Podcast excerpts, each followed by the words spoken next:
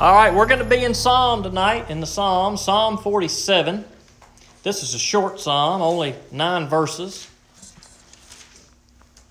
Psalm 47. If, if any of you have been listening to the Wednesday night services online, we've covered, uh, been the last two or three weeks we've been in the Psalms, and we've been looking at Psalms that are uh, uh, called in their titles uh, Psalms that are of the sons of Korah. And now, this the sons of Korah probably weren't the ones who wrote these songs, but they were probably the ones who sang these songs or led uh, the the Israelite people in singing these songs. And so.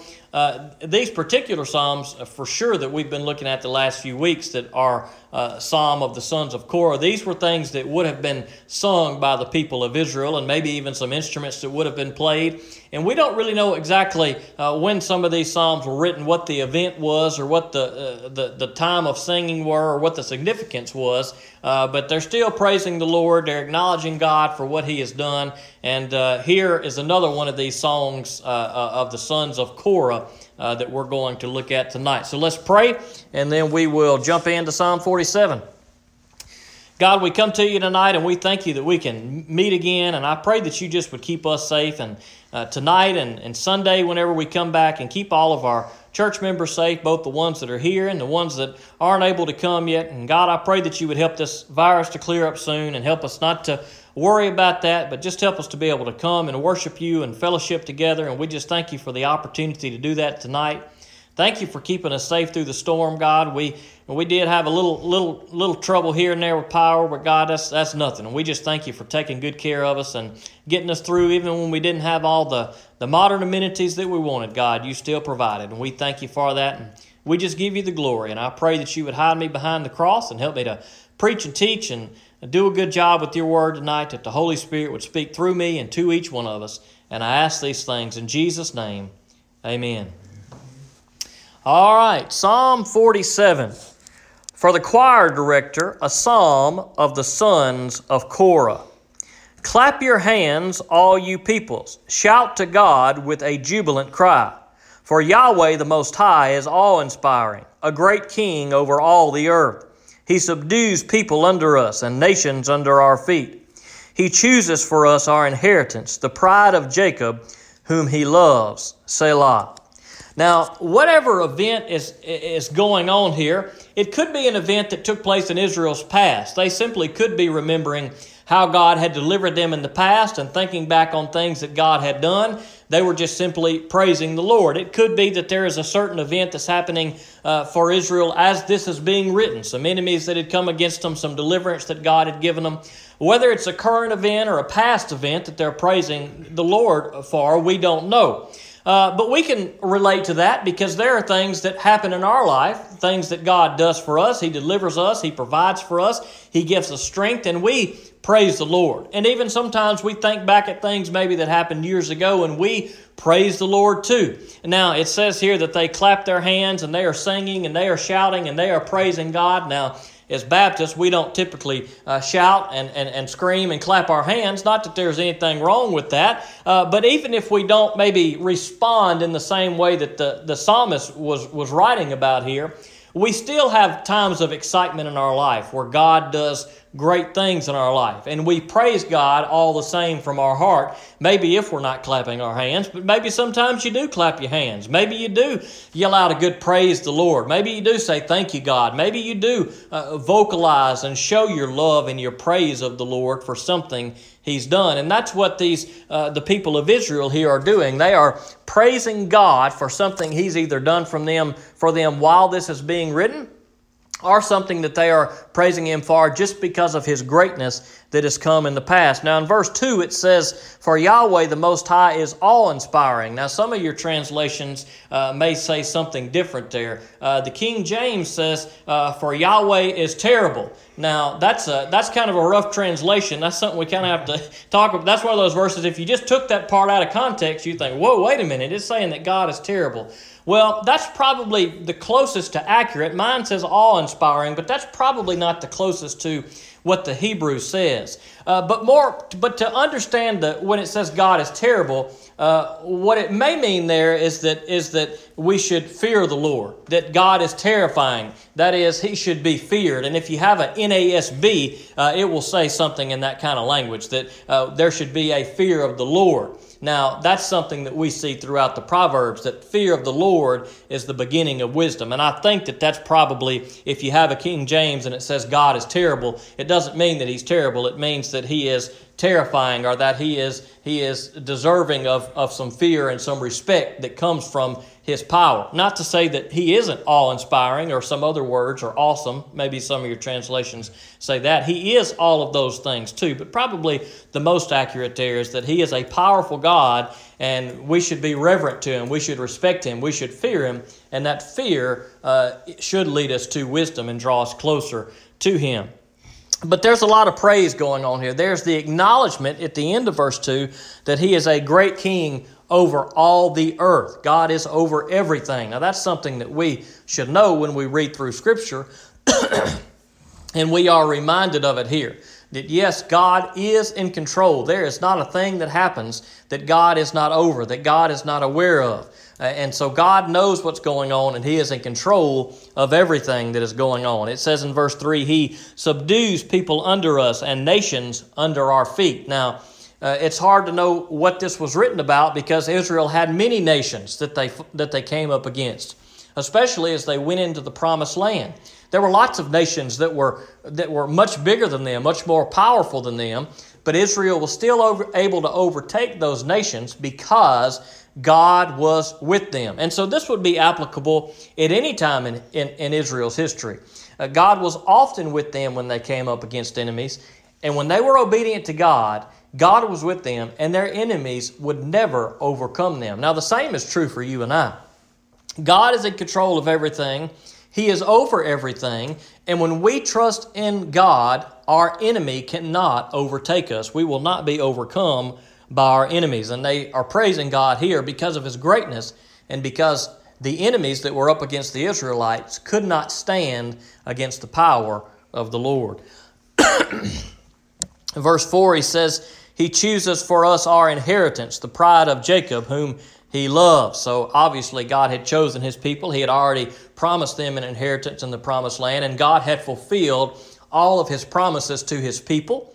He did that in the Old Testament, and guess what? God is still fulfilling promises to his people today that if we put our faith and trust in Jesus Christ, that, that we are going to be forgiven of our sins, that we will one day be with God for all of eternity. And just as He promised His people in the Old Testament land, so He promises us today who put our faith in Jesus Christ in eternity with Him. God is a God who will keep His promises. Verse 5, it says, God ascends among shouts of joy, the Lord among the sound of trumpets. Now, this verse uh, we could kind of take it a couple different ways. Now, uh, there are some some scholars who say that this a psalm is, is, is, is speaking of things that are going to happen in the future. It's speaking of God's greatness in an ultimate sense when, when all the enemies are dealt with and, and, and God comes for us and everything is good. Some would say this is all written in a future sense, uh, and it could be. It could, it could uh, apply to the future, but it also could apply to the past. And when we see this language here that God ascends among shouts of joy, uh, perhaps we are reminded of passages like Ephesians chapter 4, verse 8. If you want to turn there, you can. And that's speaking of Jesus, Ephesians chapter 4, verse 8. It says, When he ascended on high, he took prisoners into captivity. He gave gifts to the people. Now, that part of, of Ephesians 4 8 is actually a quote from Psalm 68 18. But it's a quote that is applied to Jesus in that he is the one who ascended. That is, he came to this earth, he gave his life, and God raised him from the dead, and he ascended back to heaven. And uh, Paul goes on to explain that to us in verse 9. He says, But what does he ascended mean except that he descended to the lower parts of the earth?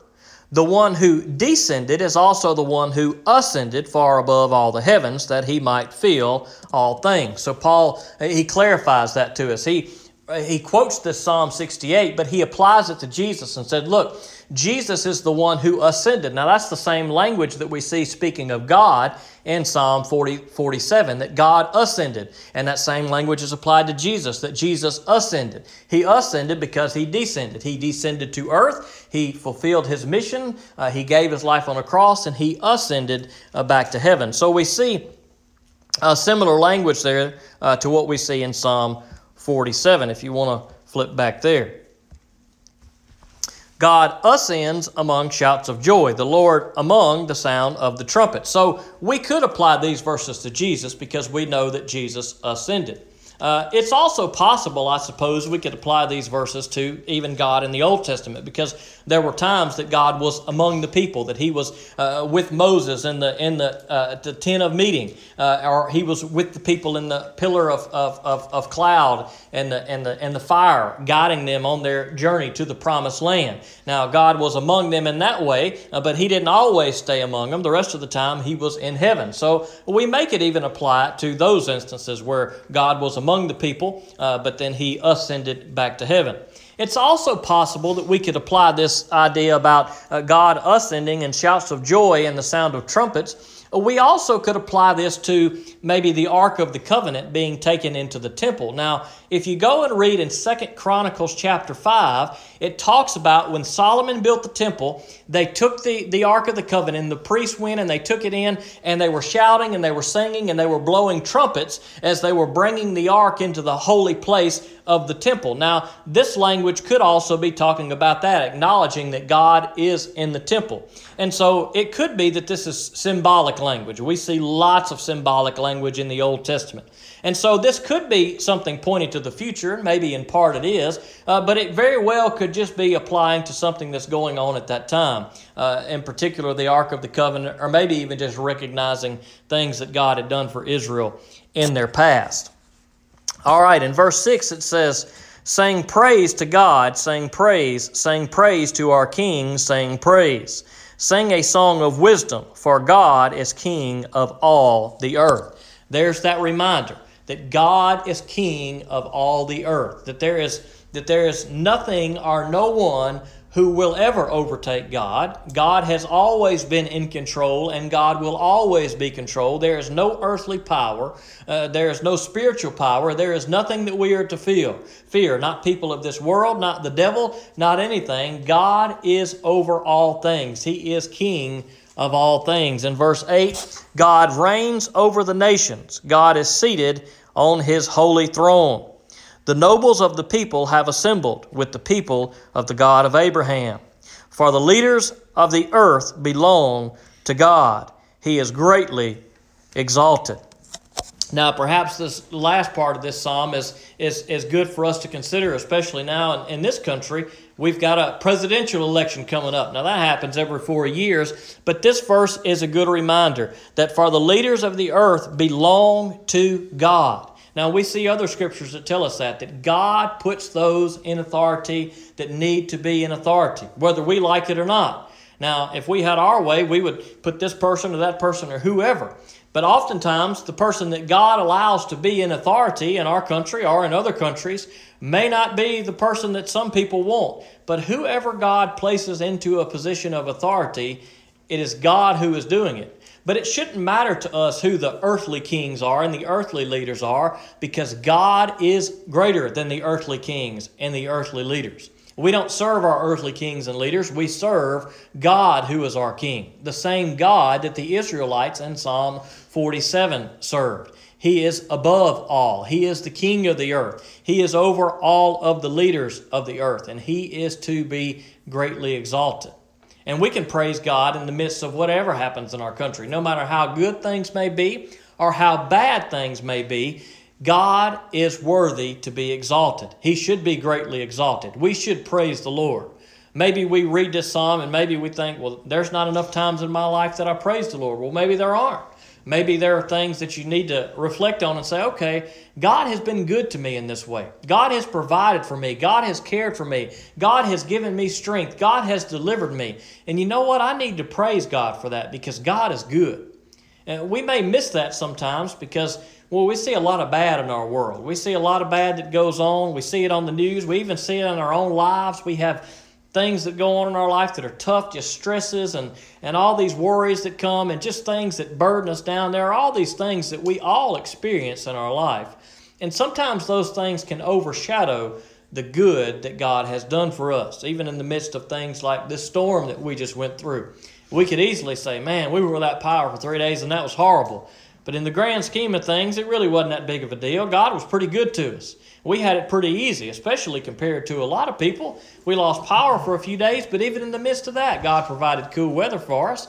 So we don't really have much to complain about, but sometimes we may find ourselves complaining more about the things that have happened uh, instead of the things that God has done for us. And we need to stop and recognize you know what? God is good to us, and He is better to us than we deserve. And we might need to spend more time praising and exalting the Lord. We need to remember, okay, God, things are tough. Things don't look good. Things may not be going the way I want, but God, I'm going to trust you. I know that you're in control. I know that you are all powerful. And I'm going to praise you just the same because of the great things that you've done. All, all throughout the past of the Bible, all throughout my past, and God, whatever you're doing here in the present, and whatever you do in the future, I'm going to trust you just the same. And these Psalms are a good reminder for us, I think, to look at uh, how, how, how we should be. Because some of these Psalms we look at, David is, boy, he is really mourning over sin in his life. Sometimes he's rejoicing. Sometimes we see pray, uh, Psalms like these that may very well have been written by David, where there's this rejoicing in the Lord. And there's a lot that we can learn because these things apply to uh, the same situations we go through sin and depression and enemies that come against us, good days, bad days, whatever it may be, the Psalms talk about it. So if you ever need some help, the best thing to do, I think, is open up the Psalms and read a couple a day. And chances are, by the time the week's up, you're going to find a Psalm to fit whatever situation you're going through because, boy, there are some good ones in there that cover everything. Let's pray. Father God, we come to you tonight and I thank you for these good words. And I pray, God, that we would we would be found faithful to praise you. Dear Lord, sometimes we we we may complain a little more than we should about things that go on, things that may be tough, God, but there are so many good things you do for us, so many ways that you provide for us. So let us not be uh, blinded to that by these worries of the world that the devil puts on us. But God, let us praise you just the same on the good days and the bad days to know that you are with us through it all. Let us rejoice in you just as uh, this psalm did tonight, that we would praise you for all that you've done in our life. And God, we don't have to look far to see the blessings that you've given us because, uh, dear Lord, they're abundant. Even on our worst days, you are still so good to us, dear Lord. And we thank you for your goodness. And I pray, God, that we would just trust you through whatever happens, that we remember that no matter what happens in this world, that you are still in control that you are over all the nations and all the leaders, the kings and the presidents, whoever it may be, dear Lord. We thank you for our men and women that lead, but God, we don't trust them, we trust you. And so, God, I pray that we would never be found guilty trusting a, another man or another woman, but that we would trust you in all that we do, dear Lord, and all that you do. And uh, even if we don't understand it, even if we don't always like it, God, we have to know that you are right in all you do. So help us not to forget that and help us to praise you all the more. And I ask these things in Jesus' name. Amen. Thank you for joining us for today's service. To learn more about Jesus, call or text Pastor Shan at 601 657 0180 or email him at shanvn at me.com. You can also visit us at www.enterprisebaptist.church or follow us on Facebook at facebook.com slash ebcliberty. We hope that you have been blessed by today's service.